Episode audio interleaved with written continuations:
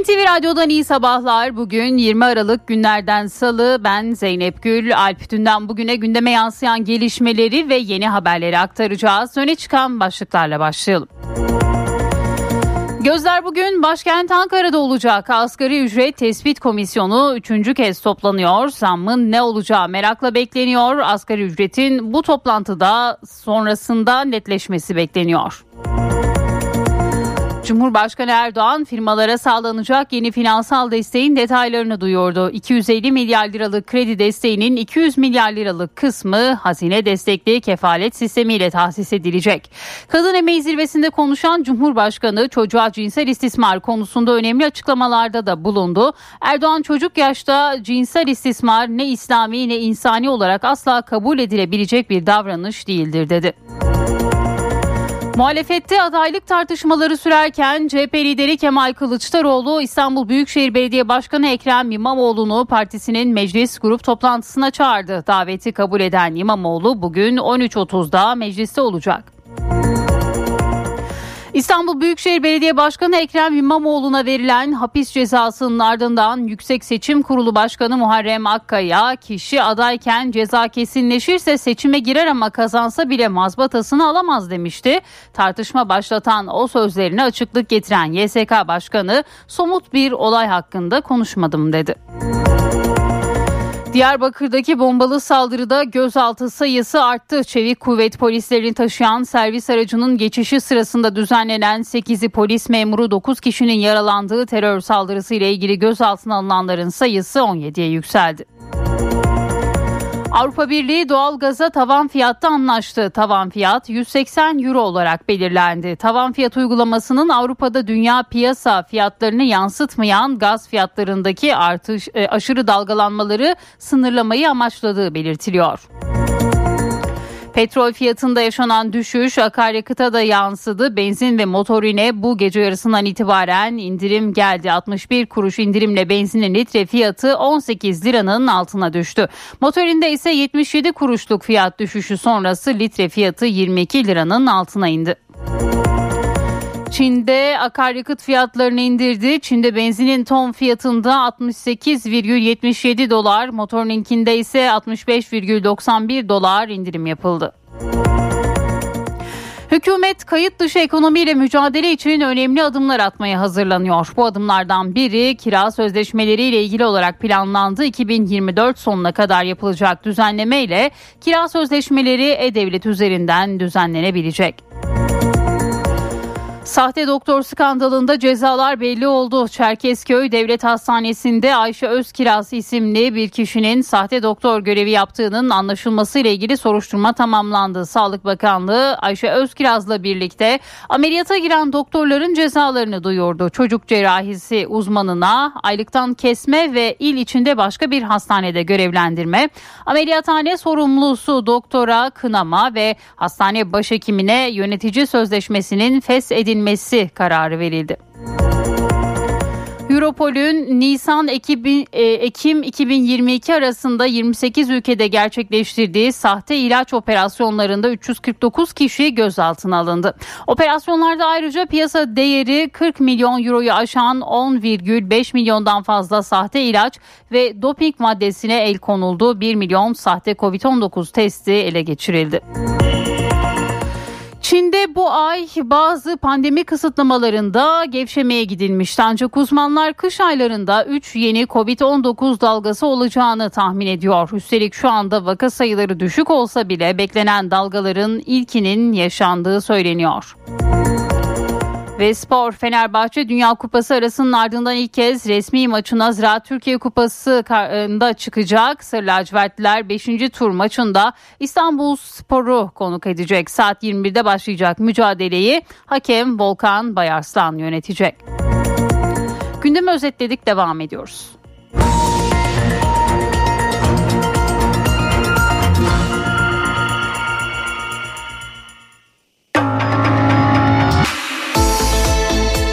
İşe giderken gazetelerin gündemi.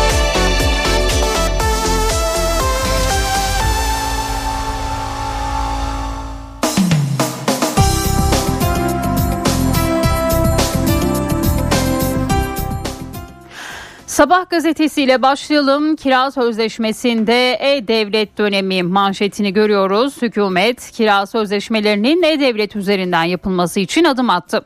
Yeni düzenlemeyle kiracıyla ev sahibi arasında sıkça yaşanan tartışmalar son bulacak. Kira artışını %25 ile sınırlayan düzenleme sonrası aralarında uzlaşabilen ev sahibi ve kiracılar bir bedel belirtiyor, belirliyor ve sözleşmeyi de bu şekilde kayda geçiriyordu. Bu da kayıt dışına yol açıyor gerekiyordu. Uzlaşamadıklarındaysa hem kiracı hem de ev sahibi mağduriyet yaşayabiliyordu. Sözleşmeler devlet denetimine girecek ve standart gelecek. Kayıt dışı önlenerek vergi kaybına son verilecek. Yetki belgesiz aracılık yapan emlakçılar engellenecek ve kiracıyla ev sahibi arasında tartışmalar son bulacak. Bu yeni düzenleme ile diyor Sabah gazetesi bugün manşetinden. Türkiye yüzyılını kadınlarla kuracağız. Cumhurbaşkanı Erdoğan'ın kadın emeği zirvesinde yaptığı konuşma da bugün Sabah gazetesinin ilk sayfasında yer alıyor. Cumhurbaşkanı Erdoğan kadınlarımızın ülkemizin demokrasi ve kalkınma atılımlarında olduğu gibi hayata geçirdiğimiz reformların hepsinde emeği var diyor. Cumhurbaşkanı Erdoğan İsveç'ten 200'lük azılı teröriste sahip çıktılar. İsveç Yüksek Mahkemesi Türkiye'nin FETÖ'cü Bülent Keneş'in iadesi talebini reddetti. Keneş 251 vatandaşın şehit olduğu hain 15 Temmuz darbe girişiminin sinyalini 8 gün önceden veren isimdi diyor Sabah gazetesi bugün. Hürriyet'in manşetinde eksi 25'te vatan görevi başlığını görüyoruz. Mehmetçiğin görev yaptığı üst bölgeleri kar altında kaldı. Kar kalınlığı 20 santime aştı. Hava sıcaklığı eksi 25'e kadar düştü. Mehmetçi kutup soğuklarından özel giysileri ve teçhizatı koruyor diyor. Hürriyet gazetesi Akşener'e içimize karışma mesajını verdi. Bir diğer başlık. Kılıçdaroğlu, İmamoğlu ve Yavaş'ın Cumhurbaşkanlığı adaylığı için hayır demeyiz diyen Akşener'e yanıt verdi. Bir parti başka bir partinin iç işlerine karışmamalı. Her partinin kendi kuralları vardır. Her parti kendi içinde değerlendirmesini yapmalı dedi. Kılıçdaroğlu İmamoğlu'na hapis kararının çıktığı gün İstanbul'da Saraçhane'de Akşener'in de katıldığı buluşmayı da sosyal medyada medyadan öğrendiğini söyledi diyor Hürriyet gazetesi bugün. Öldüren şova dur deyin bir diğer başlık Marmaris'te gösteri merkezi 10 Mega Dolphin Park'ta Jonas adlı bir Yunus daha öldü. Ölen Yunusların sayısı 5'e çıktı. Jonas'ın ölüm nedeni açıklanmadı. Kalan son iki Yunus Antalya'daki gösteri merkezine nakledildi. Yunuslara Özgürlük Platformu sözcüsü Öykü Yağcı Marmaris'teki parkın yasak olmasına rağmen savaşı bahane ederek Ukrayna'dan Yunus getirmek istediğini söyledi. Bu başlıkta yine Hürriyet gazetesinin ilk sayfasında yer buldu. Milliyetin manşeti ücret asgari heyecan azami başlığı asgari ücret tespit komisyonu 2023'te geçerli olacak asgari ücreti belirlemek için üçüncü kez toplanıyor. Toplantıya hükümet, işveren temsilcileri ve işçi temsilcilerinden oluşan 15 kişilik heyet katılacak. 7 Aralık'taki ilk toplantıda Türk İş açlık sınırı olarak belirledikleri 7785 liranın alt sınırı olduğunu duyurmuştu. İşveren kesimi bir rakam telaffuz etmezken bakanlık temsilcileri kamuoyunun beklentisinin 7845 lira olduğunu açıklamıştı diyor Milliyet manşetten bugün. Bir diğer başlık Bahçeli'den Horasan erenlerine arsa bağışı. MHP Genel Başkanı Bahçeli, Nevşehir'in Hacı Bektaş ilçesinde bulunan yaklaşık 6 dönümlük arsasını Horasan Erenleri Federasyonu'na hibe etti. Bahçeli, Alevi de biziz, Sünni de biziz, Caferi de biziz. Hepsinden önemlisi ve önceliklisi biz Müslüman Türk milletiyiz diye konuştu. Bahçeli'nin bu sözleri de yine Milliyet'in ilk sayfasındaydı. Hamsi fiyatı ikiye katlandı. Bir diğer başlık Karadeniz'de hava muhalefeti nedeniyle teknelerin çoğu denize açılamayınca hamsinin fiyatı ikiye katlandı. Geçen hafta 25-35 arasında satılan hamsinin kilosu 50 liraya çıktı. Trabzon'da istavrit 75 lira, mezgit 40-50 lira, sargan 75 lira, tırsı ise 50 liradan satılıyor. Bugün Milliyet gazetesi balık fiyatlarını da ilk sayfası sayfasından bu şekilde duyuruyor. Yeni Şafak'ın manşetinde 2022 Türk Lirası yılı oldu başlığı yer alıyor. Cumhurbaşkanı Erdoğan'ın 20 Aralık 2021'de açıkladığı üretim, istihdam ve ihracatı merkeze alan Türk Lirasını güçlendiren yeni ekonomi modeli meyvelerini verdi. Geçen bir yılda faiz tepe taklak düştü. Merkez Bankası'nın döviz rezervleri coştu ve borsa 2,6 kat yükseldi. En önemlisi Türk Lirasına güven arttı. 2021'de bankalardaki mevduatın %62'si dövizdeyken Bugün oran %50'nin altında diyor Yeni Şafak gazetesi bugün manşetinde. Karadeniz gazında test başlıyor. Karadeniz'de keşfedilen 540 milyar metreküplük doğal gazı tüketiciyle buluşturacak projede kilit noktalardan biri olan Filyos ana gaz ölçüm istasyonu test için göreve hazır diyor Yeni Şafak. İstifa et dediler Elon Musk Twitter kullanıcılarına Twitter'ın yöneticiliğini bırakayım mı diye sordu. 17,5 milyon kişinin oy kullandığı ankette %57,5 bırak denildi. Musk ne zaman istifa edeceğine dair bilgi paylaşmadı diyor Yeni Şafak gazetesi. Postayla devam ediyoruz. Cepteki telefon hayatını kurtardı manşetini görüyoruz. Pençe Kilit Harekat Bölgesi'nde görev yapan uzman çavuş Mehmet Demirtaş'ın cebindeki telefon çatışmada hayatını kurtardı. Teröristlerin açtığı ateşte mermilerden biri sol bacağına girdi, diğeri ise cep telefonuna saplanıp kaldı. Demirtaş telefon orada olmasaydı şu an burada olmazdım dedi ve bu haberde postanın manşetindeydi. Çocuğa cinsel istismarı asla kabul etmeyiz. Cumhurbaşkanı Erdoğan dün kadın emeği zirvesinde konuştu. 6 yaşındaki çocuğun babası tarafından evlendirilmesi ve cinsel istismara uğraması konusuna değinen Erdoğan, e, biz hiçbir zaman kız evladımızın fiziki ve ruhi olgunluğa erişmeden, hukuki olarak reşit hale gelmeden evlendirilmesini tasvip etmedik. Kendi aile hayatımızda da bunun bir örneği yok. Hele hele çocuk yaşta cinsel istismar ne İslami ne insani olarak asla kabul edilebilecek bir davranış değildir diyor. Cumhurbaşkanının bu sözleri de bugün Posta gazetesinin ilk sayfasında yer buluyor. Hürriyet'in manşetinde 6 maddeyle siyaset ayarı başlığını görüyoruz. CHP Genel Başkanı Kemal Kılıçdaroğlu Ankara'da gazetecilerin sorularını yanıtladı. Kılıçdaroğlu 2023 süreci için bize kral değil kural lazım. İnsan haklarının yargının olduğu kuralları istiyoruz. Biz kral istemiyoruz dedi. Cumhurbaşkanlığı için kararı altılı masanın sizsiniz derlerse adayım diyor Kılıçdaroğlu. Saraçhane mitingine ilişkin Almanya'da sosyal medyadan öğrendim diyor. Akşener'in açıklamalarına partimizin iç işlerine karışılmamalı diyor. Akşener İmamoğlu fotoğrafına Meral abla der yadırganmamalı diyor. YSK Başkanı Akkaya'nın açıklamalarına onlara da yargıya da güvenmiyoruz diyor Kılıçdaroğlu ve başörtüsü teklifine ilişkin de hukukçulardan görüş istedim değerlendiriyoruz diyor. CHP liderinin bu sözleri bugün Cumhuriyet'in manşetinde yer buluyor. Tarım kredide fiyatlar uçtu bir diğer başlık. İktidarın ucuz satış yaptığını iddia ettiği Tarım Kredi Kooperatifi marketlerinde geçen yıl 134.30 liraya alınabilen 12 kalem ürün bu yıl 487.50 lira. TÜİK rakamlarına göre enflasyon %84.39 buna karşın kooperatif marketlerinde bir yılda oluşan fark %263 diyor. Cumhuriyet gazetesi bugün. Şimdi bir ara vereceğiz. Birazdan haberlerin ayrıntılarını aktaracağız. İş bir yatak köşedeki kitapçıyı sunar. Yatak uzmanından iş bir yatak. Merhaba ben Adnan Bostancıoğlu.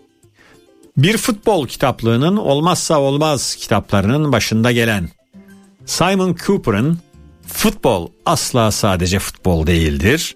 Itaki yayınlarından yeni bir baskı yaptı.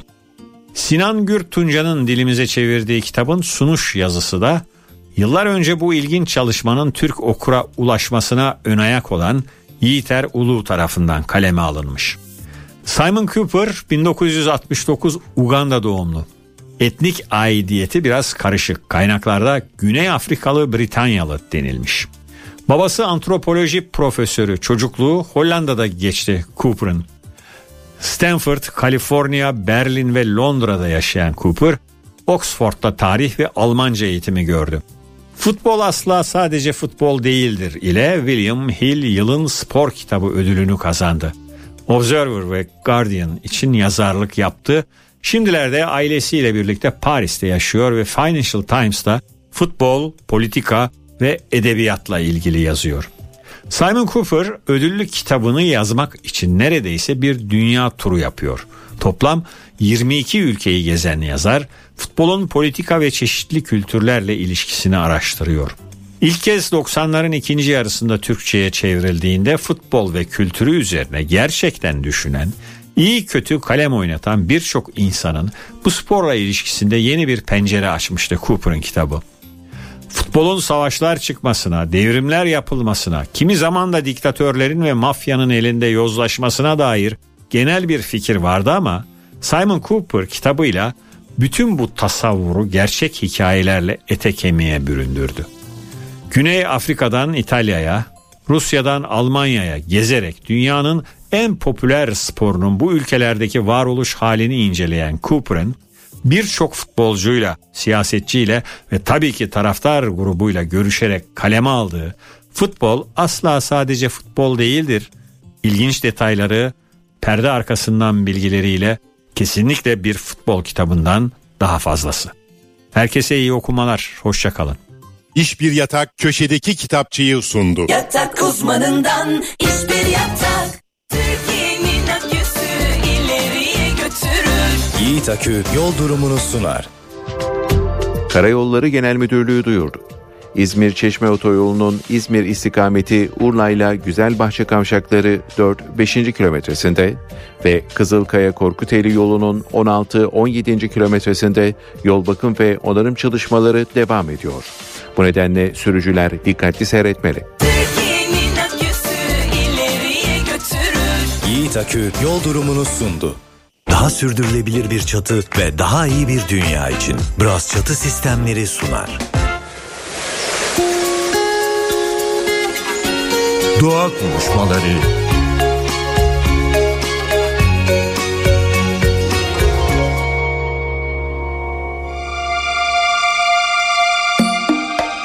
Geçen haftalarda önemli bir konu gündeme geldi. Sokak köpekleriyle ilgili onların saldırılarına dair önemli tartışmalar gündeme geldi. Şimdi onunla ilgili birazcık daha konuşmak istedik. Özgür Erkan'la. Kendisi veteriner hekim, Haytap Hayvan Hakları Federasyonu temsilcisi. Hoş geldiniz Özgür Bey. Hoş bulduk. Merhaba Naciye.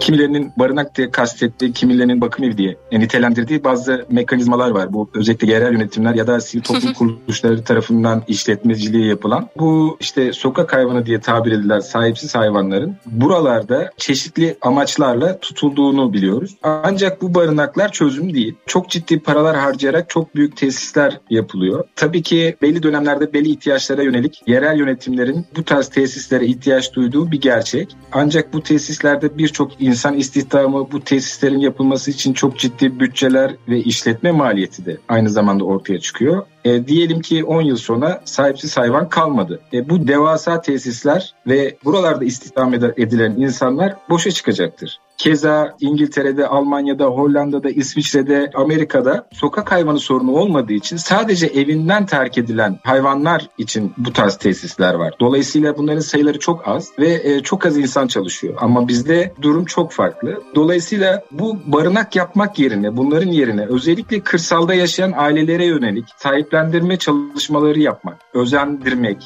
desteklemek ve sokaklarda bir tane kedi köpek kalmayana dek bu projeyi yürütmek en akılcı ve en insani yöntem olduğunu düşünüyoruz. Bir taraftan mevcut bakım evleri ve özel klinik ve hastanelerde, hayvan hastanelerinden bahsediyorum, kısırlaştırma desteği verilmesi, buralarda yapılması için, hasta ve yaralı hayvanların tedavileri için sağlık destekleri oluşturulması yine bu desteklerden birkaçı. Barınaklar sokakta hayvan olmadığı zaman evinden terk edilen kedi ve köpeklerin sahiplendirilinceye kadar bakıldığı alanlar olmalıdır. Dolayısıyla biz bu barınakları eğer büyük büyük tesisler yapar, içine birçok insan istihdam eder ve hayvanları da buralara kapatmaya kalkarsak maalesef insanların inisiyatifine, insanların vicdanına bırakmış oluruz o hayvanların yaşam koşullarını. Halbuki böyle olmamalı. Daha sürdürülebilir bir çatı ve daha iyi bir dünya için Bras Çatı Sistemleri sundu.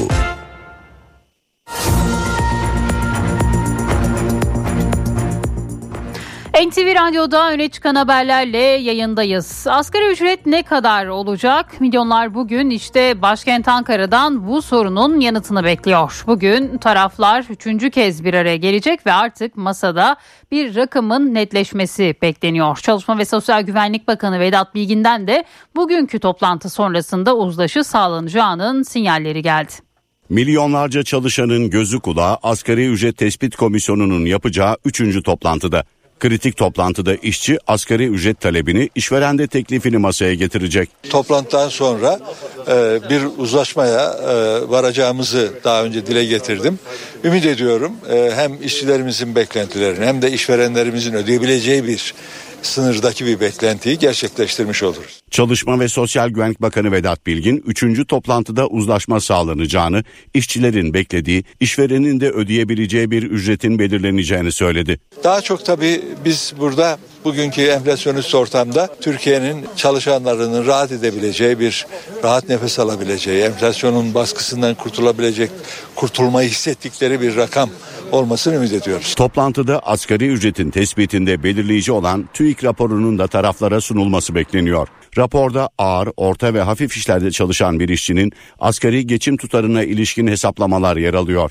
Kritik toplantı öncesi Türk İş Başkanlar Kurulu toplantısı gerçekleştirilecek. Zam masasında işçiyi temsil eden Türk İş'in en üst karar organı olan Başkanlar Kurulu asgari ücret zam stratejisini belirleyecek. Türk İş zam pazarlığına açlık sınırı olan 7785 liradan başlanacağını duyurmuştu.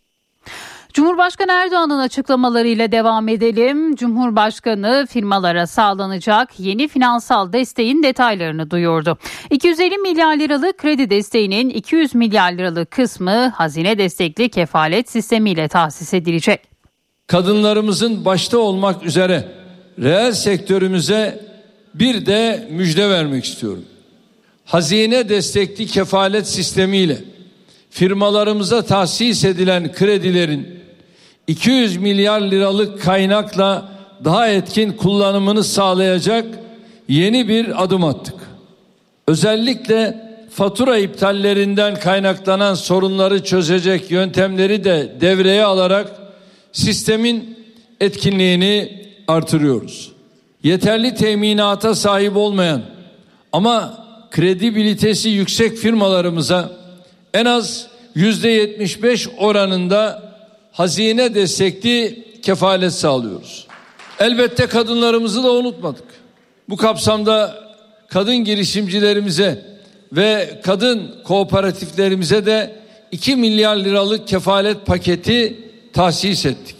İşletmeden projeye, enerjiden teknolojiye, dijital dönüşümden konuta kadar geniş bir yelpazeye yayılan yeni destek paketimizin ülkemize hayırlı olmasını diliyorum. Kur korumalı mevduat sistemi uygulaması birinci yılını tamamladı. Sistemin bir yılını değerlendiren Hazine ve Maliye Bakanı Nureddin Nebati 91,6 milyar lira destek ödemesi gerçekleştirildiğini söyledi. Resmi gazetede yayımlanan Cumhurbaşkanı kararıyla da kur korumalı mevduat sistemi bir yıl uzatıldı. Ekrem İmamoğlu'nun mahkeme sürecinin ardından muhalefetin adayının kim olacağı üzerinde tartışmalar yoğunlaştı. CHP Genel Başkanı Kemal Kılıçdaroğlu da Ankara'da televizyonların temsilcileriyle bir araya geldi ve hem seçimler hem adaylık süreci hem de gündemde konuşulan diğer başlıklar hakkında mesajlar verdi dinleyelim. Doğal olanı altılı masadan bir kişinin cumhurbaşkanı olarak belirlenmesidir. Bu sözler CHP Genel Başkanı Kemal Kılıçdaroğlu'na ait. Ankara'da gazetecilerle bir araya gelen Kılıçdaroğlu, Cumhurbaşkanı adayı olmak istiyor musunuz sorusuna yanıt verdi. Samimi olarak ifade ediyorum kararı verecek olan altılı masadır. Altı lider bir araya gelip bizim adayımız sizsiniz derlerse elbette aday oluruz. Doğal olanı şudur. Altılı masadan bir kişinin Cumhurbaşkanı olarak belirlenmesi. Benim şahsi kanaatim. Masada tartışılmadı bu. Kılıçdaroğlu adayın hükümet programı ve parlamenter sisteme geçiş programı netleştikten sonra açıklanacağını söyledi. Hapis cezası İstanbul Büyükşehir Belediye Başkanı Ekrem İmamoğlu'nun adaylığını etkiler mi sorusuna ise belediye başkanlarımız görevinin başındadır yanıtını verdi. Belediye başkanlarının yeri ve zamanı gelirse aday değiliz açıklaması yapabileceğini de söyledi. Kılıçdaroğlu'nun İmamoğlu'nun karar duruşması sırasında Almanya'da olması çok eleştirilmişti. CHP lideri olumsuz bir karar çıkacağını asla düşünmüyordum diyerek o eleştirilere yanıt verdi. İmamoğlu'nun karar beklenirken Saraçhane'de toplanma çağrısını Almanya'da öğrendiğini bildirdi. Çağrıdan önce sizi aramasını bekler miydiniz sorusuna bilgim yoktu önceden. Çağrı yapıldığını sosyal medyadan öğrendim yanıtını verdi. Kılıçdaroğlu İyi Parti Genel Başkanı Meral Akşener'in Saraçhane'deki etkinliğe katılmasını da değerlendirdi. Sayın İmamoğlu bir çağrı yaptı. Çağrı üzerine Meral Hanım da gitti. Saygı duymamız gerekiyor. Bir haksızlık, adaletsizlik var. Ertesi günde 6 lider benzer tepkiler gösterdik. CHP Genel Başkanı bir partinin başka bir partinin belediye başkanının aday olabileceği yönünde açıklama yapmasını nasıl değerlendiriyorsunuz sorusuna da yanıt verdi. Bir parti başka bir partinin iç işlerine karışmamalı. Her partinin kendi kuralları vardır. Her partinin kendi iradesi ve kurulları vardır. Bir sorun varsa her parti kendi içinde değerlendirmesini yapar. Dün Yüksek Seçim Kurulu Başkanı'nın açıklamaları da çok konuşulmuştu. İstanbul Büyükşehir Belediye Başkanı Ekrem İmamoğlu'na verilen hapis cezasının ardından Yüksek Seçim Kurulu Başkanı Muharrem Akkaya kişi adayken ceza kesinleşirse seçime girer ama kazansa bile mazbatasını alamaz demişti. Tartışma başlatan o sözlerine açıklık getiren YSK Başkanı somut bir olay hakkında konuşmadım dedi. Geçtiğimiz günlerde yaptığınız bir açıklama bazı eleştiriler de aldı. İhsas rey olduğu yönünde de eleştiriler vardı. Buna ilişkin e, neler söylemek istersiniz? Ben somut bir kişi olay ya da dosya hakkında konuşmadım. Yüksek Seçim Kurulu Başkanı Muharrem Akkaya'nın İstanbul Büyükşehir Belediye Başkanı Ekrem İmamoğlu'na verilen hapis cezasının ardından yaptığı, kişi adayken ceza kesinleşirse seçime girer ama kazansa bile mazbatasını alamaz açıklaması tartışmaları da beraberinde getirmişti. NTV'nin sorularını yanıtlayan Akkaya, somut bir olay ya da kişi hakkında konuşmadığını söyledi. Aday olursa ve sonrasında yargı süreci tamamlanırsa ve ceza alırsınız. O zaman karar veririz. YSK Başkanı konuya ilişkin Doğçe Welle Türkçe'nin de sorularını yanıtladı. Açıklamalarının İsa'sı rey yani oyunu belli etme anlamına gelmediğini söyledi. Açıklamam İsa Sırey değil. Çünkü YSK gündemine gelmiş bir konuyla ilgili konuşmadım. Tamamen kişisel görüşlerim. Bana doğrudan Ekrem İmamoğlu davası üzerinden soru sorulmadı. Kişiye göre konuşmadım. Genel uygulama soruldu. Ben de anayasanın 101. maddesinde Cumhurbaşkanı seçilme şartlarını anlattım. Kurumsal bir açıklama değil. Sayın Ekrem İmamoğlu'nun durumu somut olarak YSK önüne gelirse değerlendirilir. Akkaya'ya Cumhurbaşkanı Recep Tayyip Erdoğan'ın yeniden aday olup olamayacağına ilişkin tartışmada soruldu. YSK Başkanı, adaylık konusunun bizim önümüze gelme ihtimali var. Somut bir şey söylemem mümkün değil. İsa'sı rey olur dedi. Bu konuda kurumsal bir çalışma yapmadıklarını da vurgulayan Akkaya, ancak ben kendime göre bir çalışma yaptırdım. Kurul üyeleriyle paylaşmadım ifadelerini de kullandı. HDP'ye açılan kapatma davasında Yargıtay Başsavcısı HDP'nin hazine yardımı bulunan hesaplarının bloke edilmesini talep etti. Anayasa Mahkemesi'nin Başsavcı Bekir Şahin'in bu talebini önümüzdeki günlerde karara bağlaması bekleniyor. HDP'ye açılan kapatma davasının takvimine göre Yargıtay Başsavcısı Şahin 10 Ocak'ta sözlü açıklama yapacak. Şahin'in açıklamasının ardından belirlenecek günde ise HDP sözlü savunmasını verecek. Bunun ardından Anayasa Mahkemesi raporu raportörü davaya ilişkin esas hakkındaki raporunu hazırlayacak. Bu rapor yüksek mahkeme üyelerine dağıtıldıktan sonra Anayasa Mahkemesi Başkanı'nın belirleyeceği bir günde yapılacak toplantıyla kapatma istemi esastan görüşülerek karara bağlanacak.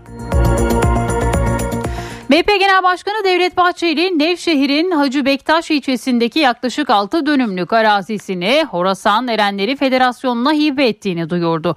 Bahçeli, Alevi de bizim, Sünni de bizim, hepsi birden Türk milletinin asil ve eşit mensuplarıdır.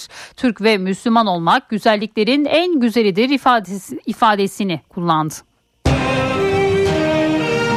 NTV Radyo Petrol fiyatında yaşanan düşüş akaryakıta da yansıdı. Benzin ve motorine bu gece yarısından itibaren indirim geldi. 61 kuruş indirimle benzinin litre fiyatı 18 liranın altına düştü. Motorinde ise 77 kuruşluk bir fiyat düşüşü var. Litre fiyatı 22 liranın altına indi. Fiyat değişiklikleri gece yarısından itibaren uygulanmaya başlandı. Kiracılar haklarını ne kadar biliyor? Bu önemli bir soru çünkü kiracılarla ev sahipleri arasındaki sorun her geçen gün büyüyor. Bazı ev sahipleri kiracısını çıkarmak için türlü yöntemlere başvuruyor. Kira fiyatlarına getirilen %25'lik sınırın yeni yılda geçerli olmayacağını söyleyen de var. Evde kiracısı varken yeni kiracı getirip evi gezdiren de. Biz de böyle durumlarda karşılaşanlar ne yapmalı sorusunun yanıtını avukat Oğuz Yavuz'a sorduk. Kiracıların gerçekten evden çıkmak için çok büyük paralar e, aldıklarını, teklif edildiğini, ona rağmen çıkmadıklarını falan duyuyorum. Ne kadar vahim bir durum. Kiracı ev sahibi tartışmalarına her geçen gün yenisi ekleniyor. Bazı ev sahipleri evlerini yüksek fiyata kiradan vermek için farklı yöntemlere başvuruyor. Kimi %25'lik sınırın yeni yılda geçerli olmadığını söylüyor, kimi sahte ihtarname yollayarak kiracısını korkutuyor. konut kiralarında kira artışı 1 Temmuz 2023'e kadar maksimum %25 yapılabilir. 1 Ocak geldi artık %25 sınırının herhangi bir geçerliliği yoktur. Biz işte üfe tüfe oranında arttırırız gibi savunmalar hiçbir şekilde kabul edilemez. Kiracı evde otururken ev sahibi gelip başka bir kiracı evi gösterebilir mi? Böyle bir hakkı var mı? Ev sahibi sadece başkasına evi satacaksa kiracı burayı göstermek zorundadır. Kiracı zaten bu tarihte çıkmaya niyeti varsa bu durumda onun öncesindeki birkaç ay içerisinde yeni kiracı adaylarına evi hakkaniyete uygun ölçüde gösterebilir. Haftanın bir günü 1-2 saat kiracı adaylarına gösterilebilir. Ama eğer kiracı zaten çıkmayı düşünmüyorsa bu durumda yeni kiracılara da zaten göstermek zorunda değil. Yanlış bir hareket. Yani kiracı çıkmadan kiracı başka bir insanı sokup gezdiremezsiniz ki. Ben olsam gezdirmem. Çünkü eski kiracımdan memnun olduğum sürece ben hayatta değiştirmem. Hukukçular her konuşmanın yazılı bir belge olarak saklanmasını öneriyor. Geçmeyen öksürük bu aralar neredeyse bütün ebeveynlerin yaşadığı ortak bir sorun. Çocuklarda alerjik zannedilen bu öksürüğün sebebi ise hava kirliliği olabilir. Peki dirençli öksürük ne zaman tehlikeli ve ne yapmak gerekiyor? Çocuk hastalıkları ve sağlığı uzmanı Profesör Doktor Emin Ünüvar'a sorduk. Şimdi bu dönem için şöyle diyelim alerjik durumlar kış mevsiminde tabii ki bir miktar artabilir ama o cümlede biz hava kirliliği artışı diyelim. Hani sizin alerji diye bildiğimiz ya da tahmin ettiğimiz durumlar esasında hava kirliliği ile ilgili. Şimdi dışarıya baktığınız zaman kapalı bir hava, katı yakıtların tüketildiği bir ortam, egzoz dumanları ve çevreden gelen atıklar burada hava kirliliğini arttırmakta. Kalabalık ortamda yaşama, çocukların akciğerlerinin özellikleri onlar da öksürük semptomunun oluşmasını kolaylaştırmaktadır. Yani hava kirliliği en azından viral etkenler kadar yatsınamayacak öneme sahip. Burada öksürüklerin unutmamak lazım. Bir solunum yolu enfeksiyonu geçirseniz dahi 2-3 hafta sürebilir. Yani öksürük siz hastalık geçirdikten sonra da bir süre devam edebilir. Ateşiniz düşer ama öksürüğünüz daha geç düzelir. Bu beklenen bir özelliktir. Bronşlarınız daha duyarlı hale gelmektedir. Burada tedavi edilmesi gereken en önemli nokta çocuğun su alımının iyice dengelenmesidir, artırılmasıdır. Su çok önemlidir. Su alımının artırılması çocukta öksürüğü e, yumuşatan en önemli nokta su derken su ve diğer besinli sulu besinlerin mesela çorba gibi, süt gibi, ıhlamur gibi veya benzeri şeylerin alınması çocuklarda hidrasyonunu kolaylaştırır ve öksürüğün yatışmasına yardımcı olur. Eğer öksürük iki haftayı da geçip devam ediyorsa bu durumda hekim kontrolü gerekmektedir.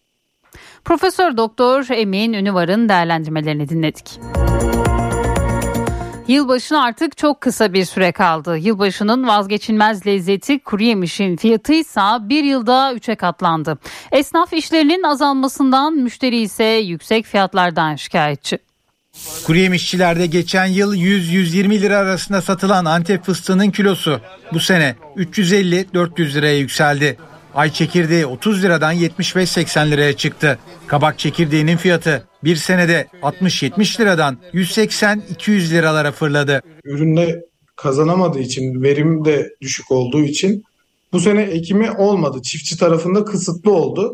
Bu da fiyatların çok ciddi derecede arz talep dengesi bozulunca çok ciddi derecede artmasına sebep oldu. Yüksek fiyatlar nedeniyle piyasada %30'a yakın daralma var. Esnaf yılbaşı alışverişini bekliyor. Bir ay önce bir satış yapıyorduk. Bir ay önce. Yılbaşı şeylerin başlamıştı. Şimdi her şey pahalı. Karışık çerezin kilosu 220 lira. Her sene alıyorum. Ben mesela geçen sene aldığımda 90 küs, 90 falan de bu 220 ya. Aradaki farka bak. Fiyatların zamlanmasında tarladaki maliyet artışı en büyük etken. Ancak kuru yemişçiler tarımsal planlamayı da işaret ediyor. Yani bizim kesinlikle planlı bir e, üretime ihtiyacımız var. Yani fiyatları dengeleyemiyoruz bir türlü. Bir sene çok ucuz kalan ürünü e, çiftçiye zarar veriyor. Bir senede çok pahalı olduğu zaman bu sefer de tüketim tarafında e, tüketiciye zarar veriyor. Fiyat artışı karışımlarda da çeşitlerin değişmesine neden oldu. Tüketici lüks karışık diye adlandırılan ürünleri daha uygun fiyatlı leblebiyle dengeliyor. NTV Radyo, Türkiye'nin haber radyosu. HDI Sigorta İstanbul'un yol durumunu sunar. İstanbul'da bu saat itibariyle trafikte yoğunluk %53 seviyelerinde. Her iki köprüde de yoğunluk var. Anadolu yakasında köprüye giderken Beylerbeyi Libadiye bağlantı yolu arasında Tem'de ise Kavacık İkbal Caddesi arasında o yoğunluğu görüyoruz. Avrasya Tüneli çift taraflı açık. Avrupa yakasına gelindiğinde E5'te Avcılar Cevizli Bağ arasında aralıklı olarak yoğun seyrediyor trafik. Tem'de ise Esenyurt Altınşehir arası yoğun. HDI Sigorta İstanbul'un yol durumunu sundu. Türkiye'nin tadı, Türkiye'nin baharatı Bağdat sunar. Anadolu'nun lezzetleri. Zeynep kuzu. enginar e, dış yapraklarını alıyoruz enginarın. Ondan sonra yıkıyorum bir güzel yapraklarını açıyorum. Ortasındaki çiçeğini de koparıyorum. Ondan sonra pirinç, taze soğan, dereotu, limon, zeytinyağı, e, bezelye. Bezelyeyi biraz haşlıyorum. Onun yapraklarının içine aralarına koyuyorum. İşte birazcık da su koyuyorum. Tekrar zeytin yağı tencerelerde ocakta pişiriyorum. Tabii su koyuyorum içine. İşte yarısına enginarların yarısına gelinceye kadar. E, yarım saat öyle pişiyor. 45 dakika falan pişiyor kısık ateşte. Bu kadar. Türkiye'nin tadı, Türkiye'nin baharatı Bağdat sundu. Anadolu'nun lezzetleri. Mağaza ve ofis zeminlerinin depo ve yürüme yollarının en yeni en etkili boyası Düfa Zemin Boyaları spor haberlerini sunar.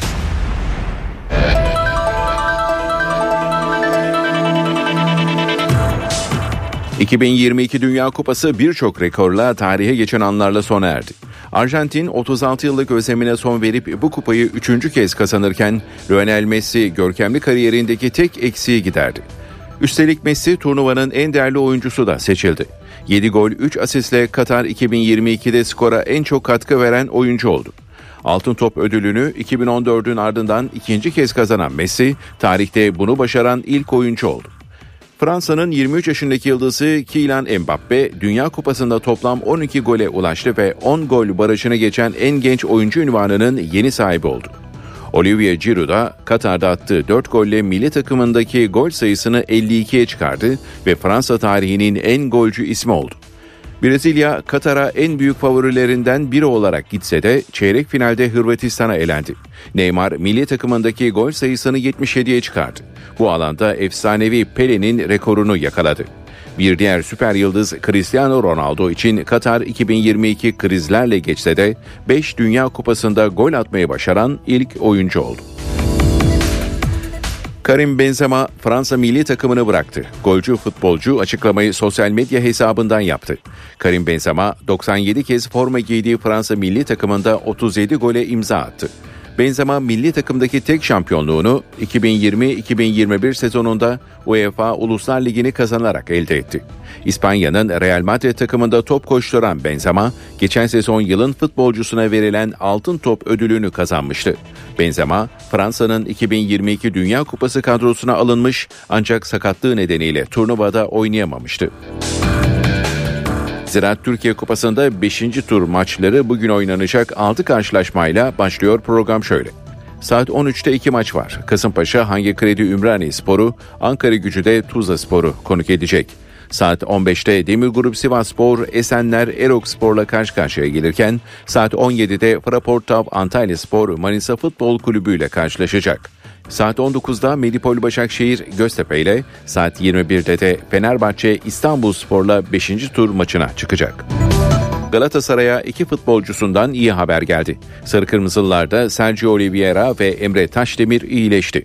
Tedavileri süren Mario Icardi, Yunus Akgün ve Matias Rossa bireysel çalışmalara devam ediyor. Galatasaray Perşembe günü Ziraat Türkiye Kupası 5. eleme turunda Ankara Keçiören gücüyle Nef stadında karşı karşıya gelecek. Mağaza ve ofis zeminlerinin depo ve yürüme yollarının en yeni en etkili boyası Düfa Zemin Boyaları spor haberlerini sundu.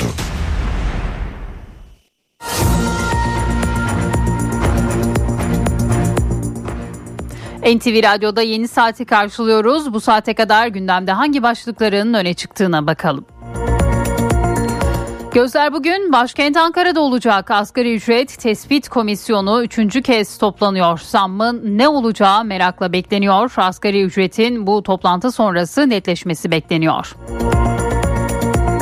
Cumhurbaşkanı Erdoğan firmalara sağlanacak yeni finansal desteğin detaylarını duyurdu. 250 milyar liralık desteğin kredi desteğinin 200 milyar liralık kısmı hazine destekli kefalet sistemiyle tahsis edilecek. Kadın emeği zirvesinde konuşan Cumhurbaşkanı Erdoğan çocuğa cinsel istismar konusunda önemli açıklamalarda bulundu.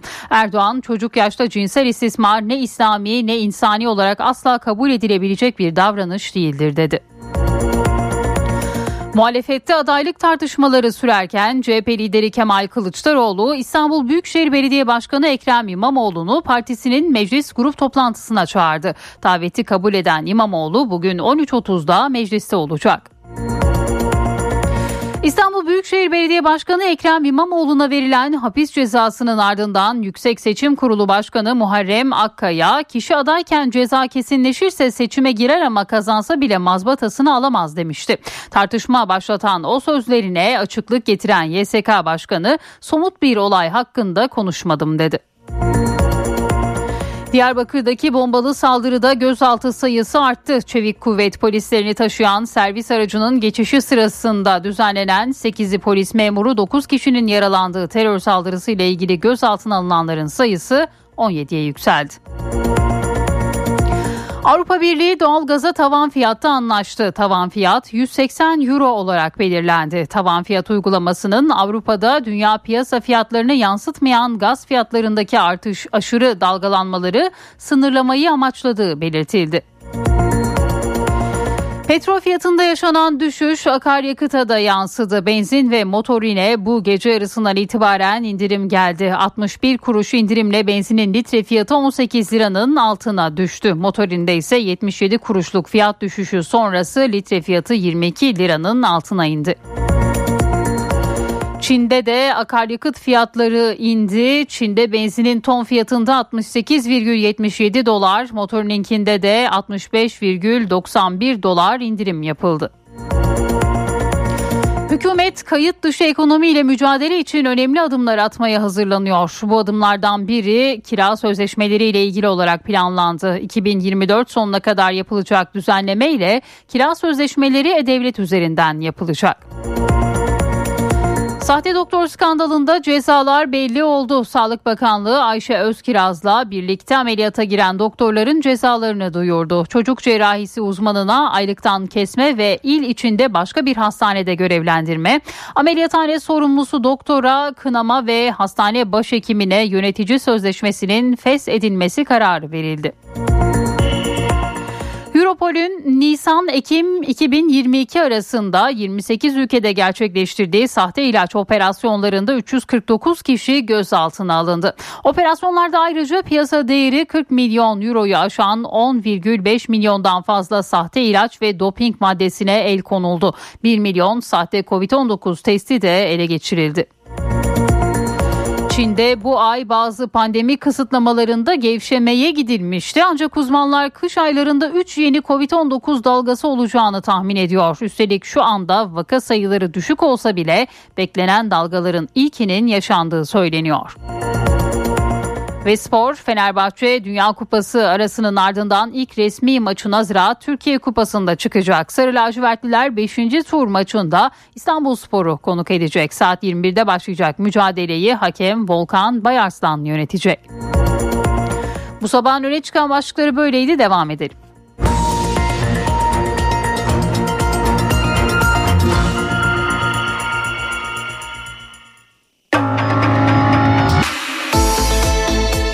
İşe giderken gazetelerin gündemi.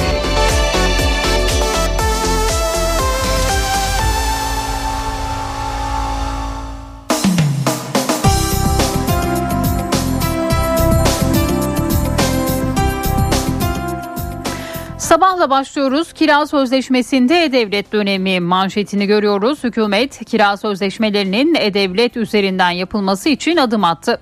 Yeni düzenlemeyle kiracı ile ev sahibi arasında sıkça yaşanan tartışmalar son bulacak. Kira artışını %25 ile sınırlayan düzenleme sonrası aralarında uzlaşabilen ev sahibi ve kiracılar bir bedel belirliyor ve sözleşmeyi de bu şekilde kayda geçiriyordu. Bu da kayıt dışına yol açıyordu. Uzlaşamadıklarındaysa hem kiracı hem de ev sahibi mağduriyet yaşayabiliyordu. Yeni düzenleme ne getiriyor? Sözleşmeler devlet denetimine girecek ve standart hale gelecek. Kayıt dışı önlenerek vergi kaybına son verilecek. Yetki belgesiz aracılık yapan emlakçılar engellenecek ve kiracıyla ev sahibi arasındaki tartışmalar son bulacak deniliyor Sabah gazetesinin haberinde. Türkiye yüzyılını kadınlarla kuracağız diyor Cumhurbaşkanı Erdoğan. Kadın emeği zirvesinde yaptığı konuşmada Cumhurbaşkanı kadınlarımızın ülkemizin demokrasi ve kalkınma atılımlarında olduğu gibi hayata geçirdiğimiz reformların hepsinde emeği var diyor. Cumhurbaşkanı Erdoğan'ın bu sözleri de Bugün yine Sabah gazetesinin ilk sayfasında yer buluyor. İsveç'ten iki yüzlülük azılı teröriste sahip çıktılar. İsveç Yüksek Mahkemesi Türkiye'nin FETÖ'cü Bülent Keneş'in iadesi talebini reddetti. Keneş 251 vatandaşın şehit olduğu hain 15 Temmuz 15 Temmuz darbe girişiminin sinyalini 8 gün önceden veren isimdi diyor bugün Sabah gazetesi. Hürriyetle devam ediyoruz. Eksi 25'te vatan görevi manşetini görüyoruz. Mehmetçiğin görev yaptığı üst bölgeleri kar altında kaldı. Kar kalınlığı 20 santimi aştı. Hava sıcaklığı eksi 25'e kadar düştü. Mehmetçi kutup soğuklarından özel giysileri ve teçhizatı koruyor diyor Hürriyet gazetesi.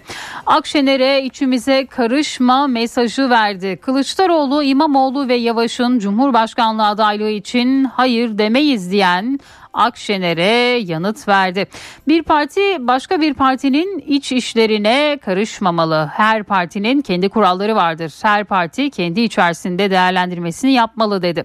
Kılıçdaroğlu İmamoğlu'na hapis kararının çıktığı gün İstanbul'da Saraçhane'de Akşener'in de katıldığı buluşmayı da sosyal medyadan öğrendiğini söyledi diyor Hürriyet gazetesi bugün.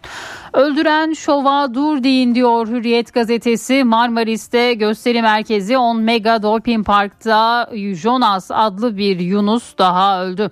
Ölen Yunusların sayısı 5'e çıktı. Jonas'ın ölüm nedeni açıklanmadı. Kalan son 2 Yunus Antalya'daki gösteri merkezlerine nakledildi. Yunuslara Özgürlük Platformu sözcüsü Öykü Yağcı Marmaris'teki parkın yasak olmasına rağmen savaşı bahane ederek Ukrayna'dan Yunus getirmek istendiğini söyledi ve bu haberde bugün Hürriyet gazetesinin ilk sayfasında yer buldu.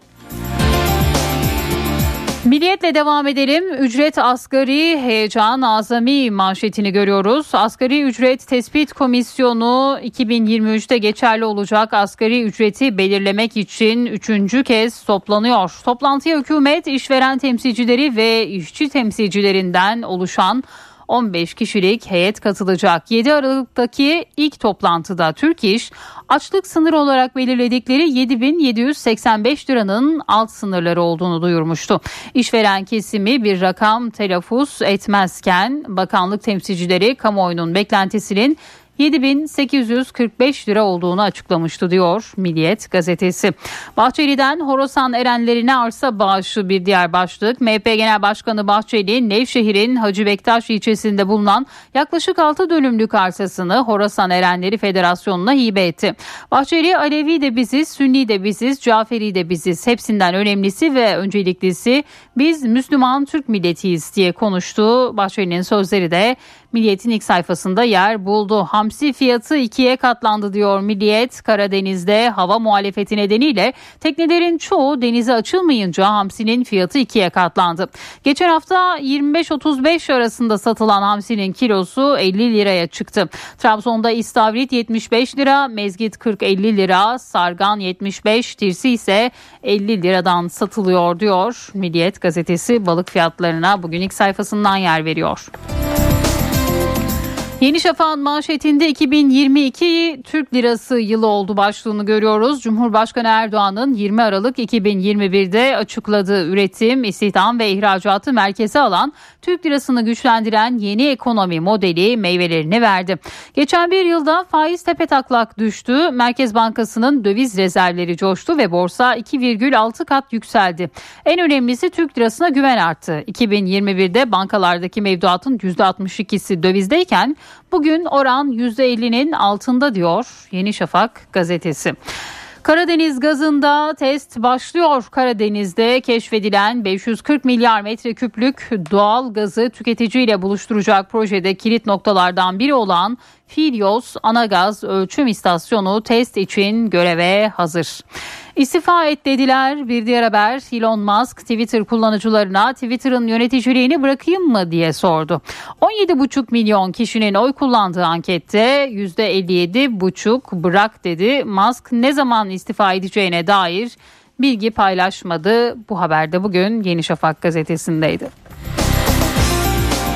Postanın manşetinde cepteki telefon hayatını kurtardı başlığını görüyoruz. Pençe Kilit Harekat Bölgesi'nde görev yapan uzman çavuş Mehmet Demirtaş'ın cebindeki telefon çatışmada hayatını kurtardı.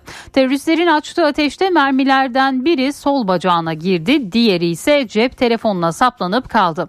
Demirtaş telefon orada olmasaydı şu an burada olmazdım dedi.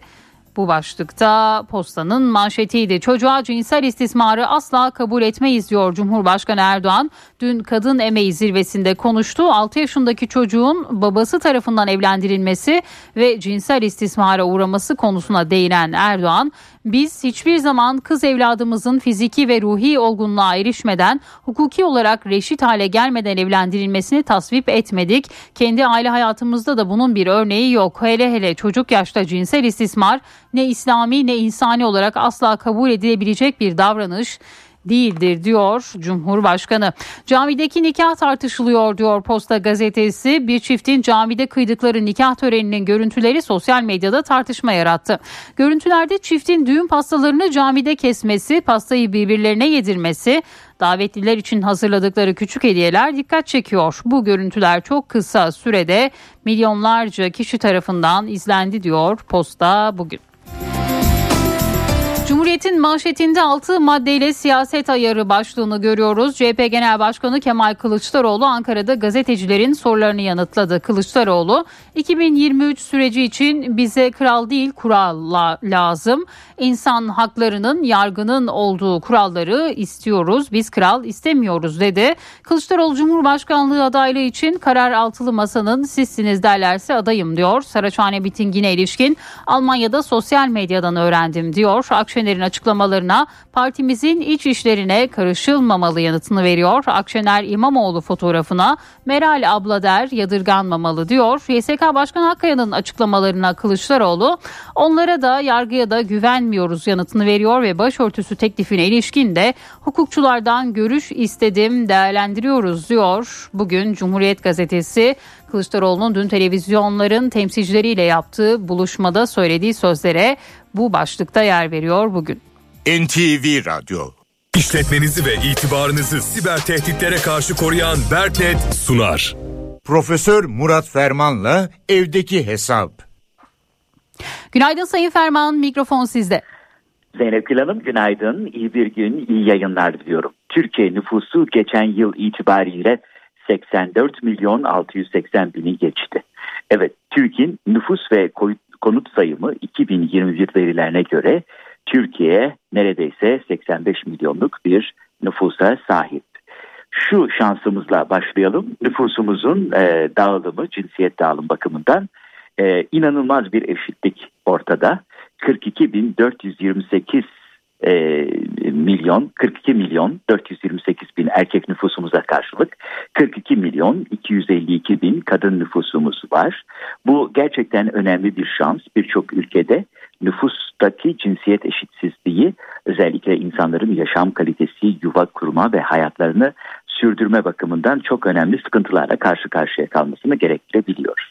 Nüfus artış oranımızda ise e, geçtiğimiz yıllarda özellikle pandemi döneminde e, görülen düşüşe, zecri düşüşe karşın yeniden bir derinli toparlanma var ama Türkiye'de nüfus artış hızı e, binde 12.7. Ortanca yaşımızda enteresan bir gelişme var. Türkiye'nin 85 milyonluk nüfusunun ortanca yaşı 33.1. Burada da erkeklerde 32.4, kadınlarda 33.8 olan ortalama yaş itibarı alındığında Türkiye'nin ortanca yaş bakımından orta yaşlı bir ülke olmaya doğru hızla evrildiğini görüyoruz. Bu çerçevede nüfusun genel yaşlara göre dağılımında 0-14 yaş grubunun nüfusun %22'sinden biraz fazlasını oluşturduğunu, 15-64 yaş arası aynı zamanda ekonomik olarak aktif nüfus denilen nüfusun çalışma çağındaki, iş gücü çağındaki nüfusun neredeyse %68, 65 yaş üstü yaşlı nüfus olarak sınıflandırılan nüfus miktarımızın ise oransal olarak %10'a yaklaştığı görülüyor. Demek ki Türkiye büyük bir çoğunlukla 15-64 yaş arasında yoğunlaşan bir yaş dağılımına sahip. E, bu çerçevede hane halkı sayımızda 25 milyon sayı, 25 e, milyonu geçmiş. Evet Türkiye'de 25 milyon 330 bin hane var. Ortalama hane büyüklüğü de 3.23 kişi. Bu çerçevede genel olarak baktığımızda tek kişilik hane halkı %18.9 tek çekirdek aile dediğimiz yani anne baba ve çocuklardan oluşan hanelerin e, genel oranı yüzde 65. Çekirdek artı geniş aile dediğimiz yani çekirdek aile anne baba ve çocukların dışında büyük bir ihtimalle babaanne, anneanne, dede veya yakın akrabalardan oluşan ailenin oranı ise yüzde 13.5. Geleneksel aile yapımızdan bir parça daha evrildiğimiz, farklı bir noktaya doğru gittiğimiz görülüyor. Bu çerçevede okuma yazma bilmeyenlerin %4.2'sini kadınlar oluşturuyor. Nüfusun içerisinde ise tahsil durumu bakımından okuma yazma bilmeyenlerimizin oranı yüzde iki buçuğa düşmüş. Ama özellikle okuma yazma bilmeyenler arasında kadınların oransal olarak daha yüksek kalmaya devam ettikleri görülüyor. İlkokul mezunları nüfusumuzun yüzde yirmi iki buçuğunu, ilk öğretim yani ortaokul dahil e, mezun niyet sahibi olanlar yüzde yirmi beşi, lise mezunları yüzde yirmi iki nokta dördü, yüksek okul mezunları da yüzde on yedi nokta altıyı oluşturuyor. Yani birbirine yakın müsavi bir dağılım olduğunu e, eğitim kademeleri bakımından görebiliyoruz. Evliler oranı da gene yüzde 62 erkeklerde yüzde 61 kadınlarda o nüfusumuzdaki cinsiyet arasında görece eşit dağılımın bir başka e, göstergesi olarak karşımıza çıkıyor. Tabii e, iş gücüne katılma oranı yüzde 52. E, istihdam edilenlerin %58'i de hizmetler sektöründe çalıştığı anlaşılıyor. Bu da önemli bir gösterge çünkü bir ekonominin gelişmişlik düzeyi arttıkça hizmetler sektörü de daha fazla büyüyor. Enteresan bir başka ibare de 4 kişilik hanelerin %47'sinde sadece bir kişi istihdam ediliyor. Tam da asgari ücret tartışmalarının bugün e, üçüncü toplantıyla görüşmelerin devam edeceği bir süreçte bu da enteresan bir tespit. E, bu çerçevede son olarak ev sahipliği, konut sahipliği durumuna da bakalım. Ee, ülkemizdeki vatandaşlarımızın yüzde 61'i ev sahibi, yüzde 27'yi aşkın bir oranı kiracı. Ee, kira ödemeyenlerin oranı ise yüzde 8.4 yani kendileri ev sahibi olmadığı halde herhalde yakınlarının veya ailelerinin evinde oturanlar. Yüzde biri nüfusumuzun yüzde biri de lojmanda oturuyor. Evet demografi çok e, canlı bir yapı, dinamik bir yapı. 2021 yılına ait en güncel rakamlar itibariyle Türkiye nüfusunun genel görünümü bundan ibaret. Değerli dinleyenlerimize katma değeri yüksek ve yüksek katma değerli bir gün diliyor. Huzurlarınızdan hürmetlerle ayrılıyorum. Profesör Murat Ferman'la evdeki hesap. İşletmenizi ve itibarınızı siber tehditlere karşı koruyan Berknet sundu. Dünya markası Bras çatı sistemleri finans bültenini sunar.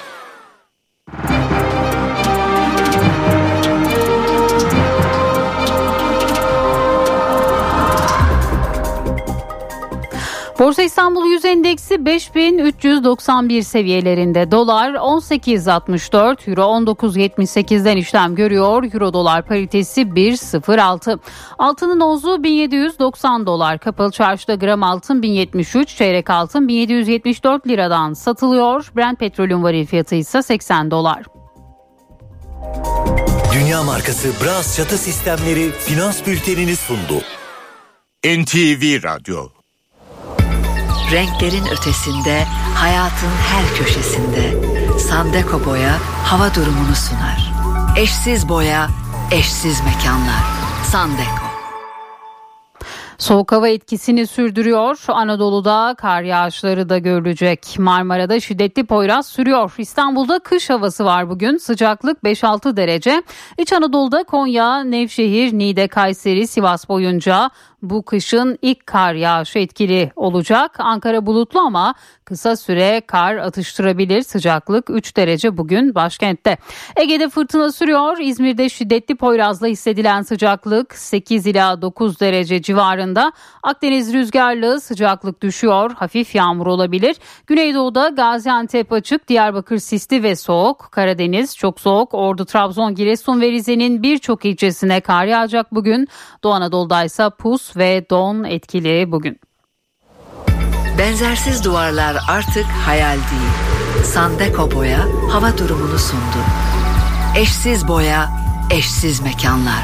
Sandeko. Araya gidelim birazdan yine buradayız.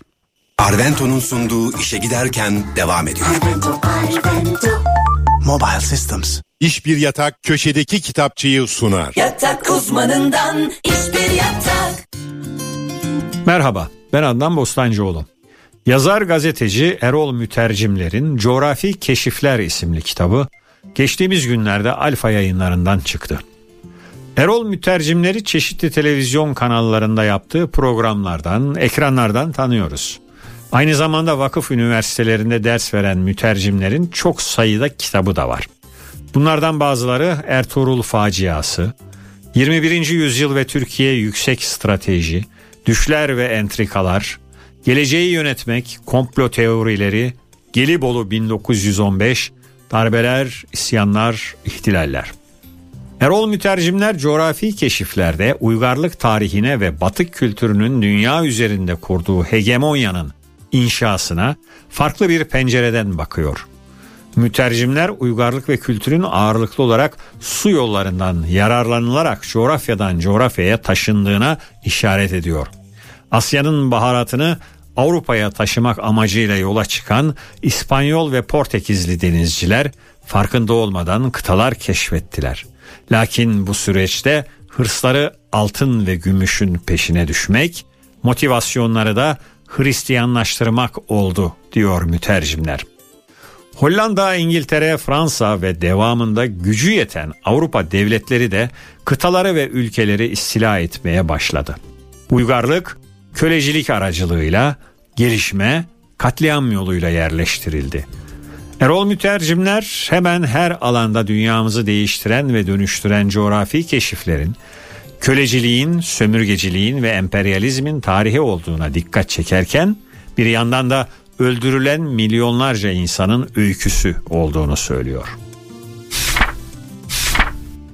İnsanlığın sanat ve edebiyat dünyasına hediye ettiği ilahi komedya ile tanıdığımız Dante Alighieri'nin bir başka eseri Yeni Hayat Can Yayınları tarafından Fatih Demirci çevirisiyle yayımlandı. Dante denince ilk akla gelen isim kuşkusuz onun sonsuz bir aşk ile bağlandığı Beatrice. Dante Beatrice'yi ilk kez gördüğünde 9 yaşındadır. 18 yaşındayken ise onu ikinci kez görecektir. Çocuk yaşta başlayan bu tutkulu aşktan Beatrice'ye hiç söz etmedi Dante. 1288 yılında Floransalı bir şövalye ile evlenen Beatrice bu evlilikten sadece iki sene sonra 24 yaşında öldü. Platonik aşkının ölümü Dante için büyük bir yıkım oldu. Bir yandan da şairin onu ölümsüzleştirmesine yol açtı.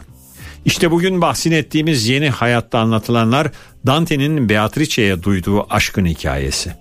Sevdiği kadına ilahi komedyanın cennet kitabında kavuşacak olan şairin gençlik yıllarında kaleme aldığı bu lirik aşk ilanı sonraki yıllarda yazacağı başyapıtının da temelini oluşturur. Herkese iyi okumalar, hoşçakalın. İş Bir Yatak köşedeki kitapçıyı sundu. Yatak uzmanından iş bir yatak. Türkiye'nin aküsü ileriye götürür. Yiğit Akü yol durumunu sunar. Karayolları Genel Müdürlüğü duyurdu. Bursa Karacabey yolunun 34. kilometresinde ve Kızılcıhamam Ankara yolunun 39-41. kilometrelerinde yol bakım ve onarım çalışmaları yapılıyor. Çalışmalar sebebiyle ulaşım bölünmüş yolun bir bölümünden çift yönlü olarak sağlanıyor. Sürücüler dikkatli seyretmeli. Yiğit Akü yol durumunu sundu. Araç takipte liderlerin tercihi Mobiliz risk haritasını sunar. Kuzeyden ülkeye giriş yapan soğuk hava Anadolu'nun iç kesimlerinde kar yağışlarına neden oluyor. Özellikle İç Anadolu'da etkili olacak yağış nedeniyle ulaşımda aksamalar yaşanabilir. Ege ve Marmara Denizi'nde de sert rüzgar etkili. Dikkatli ve tedbirli olunmasında fayda var. Araç takipte liderlerin tercihi Mobiliz risk haritasını sundu.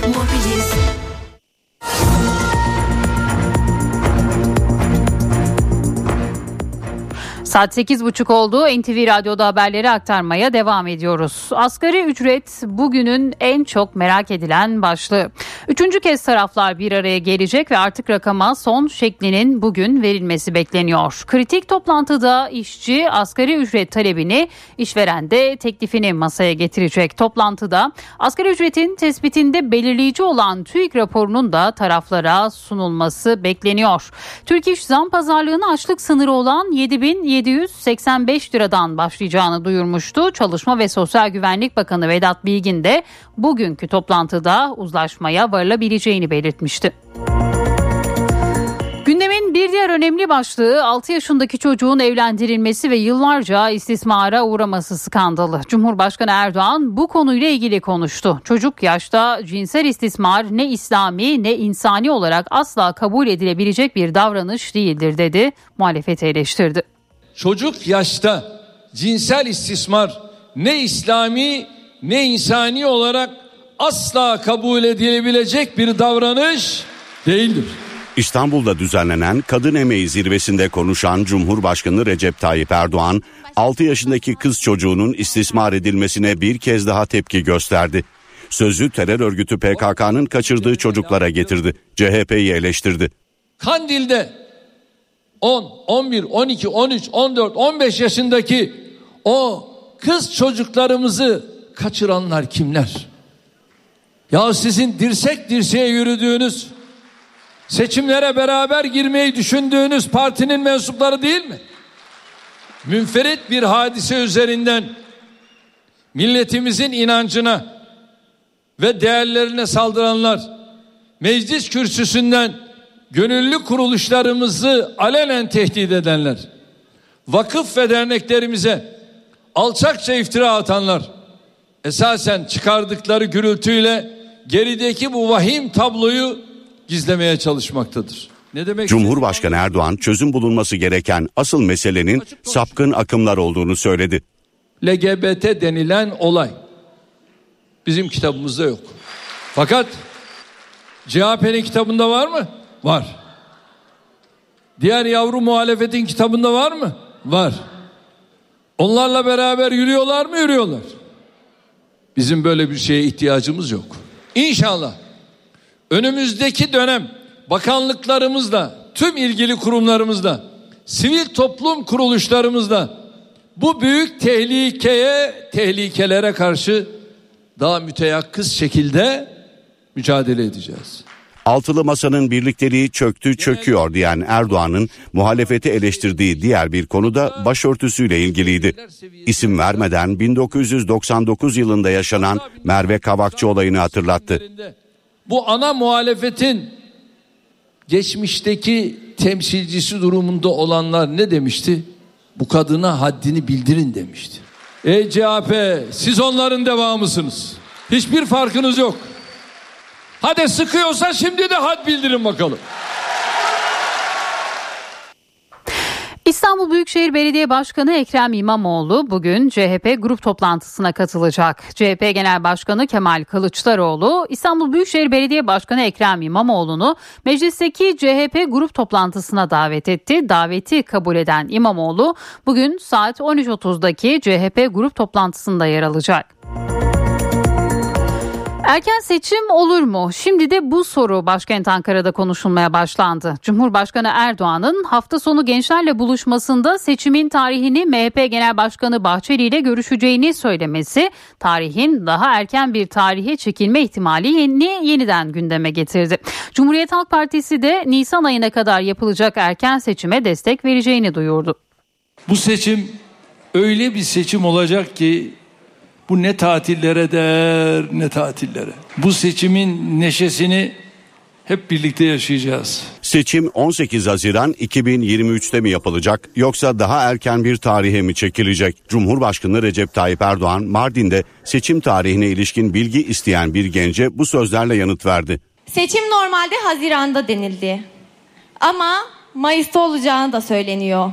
Şimdi biz tatil planları yaptık. Bununla ilgili sizden bir tüyo alabilirsek ona göre plan çizeceğiz kendimize. Ama şimdi acele etme diyordum ha.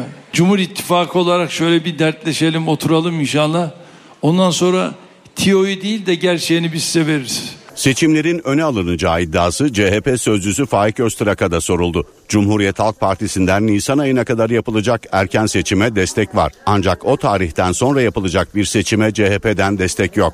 Bizim kanaatimiz Nisan başına kalmadan yapılacak her erken seçim teklifine tamam demek yönündedir. Ancak Nisan başından itibaren yapılacak seçim yine kanaatimizce artık erken seçim değildir. Siyaset mühendisliğidir. Böyle bir senaryonun içinde yer almayız. Silahlı terör örgütü üyeliğiyle suçlanan HDP Diyarbakır Milletvekili Semra Güzel'in yargılanmasına başlandı. Ankara 22. Ağır Ceza Mahkemesi'ndeki duruşmaya Semra Güzel tutuklu bulunduğu cezaevinden görüntülü olarak katıldı. Güzel'in avukatları milletvekili olduğu gerekçesiyle yargılamanın durdurulmasını talep etti. Mahkeme talebin bir sonraki celsede değerlendirmesine hükmetti.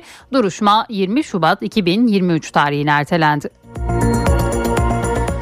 İsveç'te yaşayan firari FETÖ şüphelisi Bülent Keneş'in Türkiye'ye iadesi talebinin reddedildiği bildirildi. İade talebinin karşılanması için şüphelinin bir yıl ya da daha fazla hapis cezası alması gerektiği, Keneş için ise bu şartın oluşmadığı belirtildi. Today's Zaman gazetesinin genel yayın yönetmenliğini yapan Keneş, 2016'da İsveç'e giderek itica talebinde bulunmuş, sığınma hakkı kazanmıştı. Türkiye, NATO üyeliğini onaylamak için İsveç'ten bazı isimlerin iadesini istiyor. NTV Radyo Dünyada yaşanan gelişmelere bir haber turuyla bakalım. Avrupa Birliği üyesi ülkeler doğalgaza megawatt saat başına 180 euro tavan fiyat uygulamasında anlaştı. Tavan fiyat Hollanda merkezli sanal doğalgaz ticaret noktasında işlem gören vadeli gaz kontratının 3 gün boyunca 180 euroyu aşması ve Avrupa'da sıvılaştırılmış doğalgaz fiyatının küresel piyasaların 35 avro üzerine çıkması halinde uygulanacak. Rusya Devlet Başkanı Putin 2019'dan bu yana ilk kez Belarus'a gitti. Rus askerlerine ev sahipliği yapan ülkede Devlet Başkanı Lukashenko ile bir araya geldi. Putin'in ziyareti Rusya'nın kuzeyden yeni bir cephe mi açacak sorusunu da akıllara getirdi. Putin Belarus'a giderken Rusya bir kez daha Kiev'i kamikaze dronlarıyla vurdu.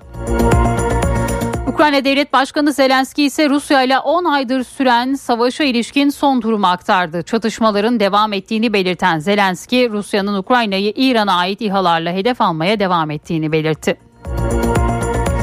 Amerika'da 6 Ocak Kongre baskınını soruşturan Temsilciler Meclisi Özel Komitesi eski başkan Donald Trump'a suçlama yöneltilmesini oy birliğiyle kabul etti. Komite Trump'ın isyan başlatmak ve komplo hazırlamak gibi suçları işlemiş olabileceği sonucuna vardı. Tayland Kraliyet Donanması'na ait bir savaş gemisi Tayland Körfezi açıklarında kötü hava şartları nedeniyle batmıştı. Gemideki 106 kişilik mürettebattan 75'i kurtarıldı. Kayıp 31 kişiyi arama çalışmaları sürüyor.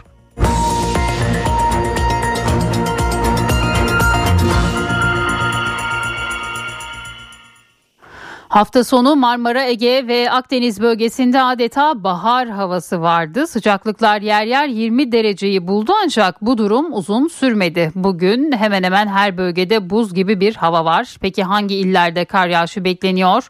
İstanbul için bir uyarı var mı? Ayrıntılara bakalım. Cumartesi günü pek çok ilde sıcaklıklar yükseldi. Aralık ayında bahar havası vardı. Yeni haftaya başlarken ise sıcaklıklar ortalama 12 derece düştü kış soğuğu etkisini gösterdi. İstanbul'da Poyraz'ın etkisiyle Karadeniz sahillerinde dev dalgalar oluştu. Üzerimizdeki havanın nereden geldiği çok önemli. Cumartesi günü sıcaklıkları 22 dereceye çıkartan hava sistemi Cezayir çöllerinden gelmişti. O nedenle bahar havası vardı ve ortalamaların 12 derece üzerindeydi sıcaklık ama bugünkü üzerimizdeki hava kutuplardan Rusya'ya, Rusya'dan da bize indi. İstanbul'da hissedilen sıcaklık çarşamba gününe kadar 4-5 derece olacak. Poyraz etkili, kar yağışı beklenmiyor. İç Anadolu'da ise hava daha soğuk olacak. Kar yüzünü gösterecek. Kar soğuğu var. Ee, bu kış ilk kez şehir merkezlerine de kar yağacak. Ee, Kastamonu'da kar yağışı bekliyoruz. Ee, Sivas, Kayseri, Konya, Nevşehir, İç Anadolu bölgesi de kardan etkilenecek. Kar yağış alacak şehir merkezlerine e, yağma ihtimali %90. Ankara'nın yükseklerinde kar yağışı olacak ve Bolu Dağı kısa süre kar yağışı alır. Sıcaklıkların çarşamba gününden sonra yükselmesi bekleniyor. Zeynep ve Yusuf bu iki isim 2021 yılında doğan bebeklere en çok verilen isimler oldu. Türkiye İstatistik Kurumu verilerine göre Türkiye'de en yaygın kullanılan isimler ise kadınlarda Fatma, erkeklerde ise Mehmet olarak belirlendi. Türkiye İstatistik Kurumu 2021 yılında en çok kullanılan bebek isimlerini açıkladı. Verilere göre kızlarda Zeynep, erkeklerde Yusuf en çok tercih edilen isimler oldu. Geçtiğimiz yıl doğan kız bebeklere en fazla Zeynep, Elif, Asel, Asya, Defne, Nehir, Azra, Zümra, Eylül ve Ecrin isimleri konuldu. Yusuf, Alparslan, Miraç, Ömer Asaf, Eymen, Göktuğ, Ömer, Mustafa, Aras ve Ali Asaf isimleri ise en çok tercih edilen erkek isimleri oldu. Türkiye İstatistik Kurumu 2021'de bebeklere en çok verilen isimlerin yanı sıra ülke genelinde kullanılan en yaygın isimleri de açıkladı. Kadınlarda sırasıyla Fatma, Ayşe, Emine, Hatice, Zeynep, Elif, Meryem, Merve, Zehra ve Esra en çok kullanılan isimler oldu. Mehmet, Mustafa, Ahmet, Ali, Hüseyin, Hasan, Murat, İbrahim, Yusuf ve İsmail ise erkeklerde kullanılan en yaygın isimler oldu. NTV Radyo, Türkiye'nin haber radyosu. HDI Sigorta İstanbul'un yol durumunu sunar. HDI Sigorta İstanbul'da bu saat itibariyle trafikte yoğunluk %65 seviyelerinde. Her iki köprüde de yoğunluk var. Anadolu yakasında köprüye giderken Beylerbeyi Çamlıca arasında Tem'de ise Kavacık İkbal Caddesi arasında sabah yoğunluğu gözleniyor. Avrasya Tüneli çift taraflı açık.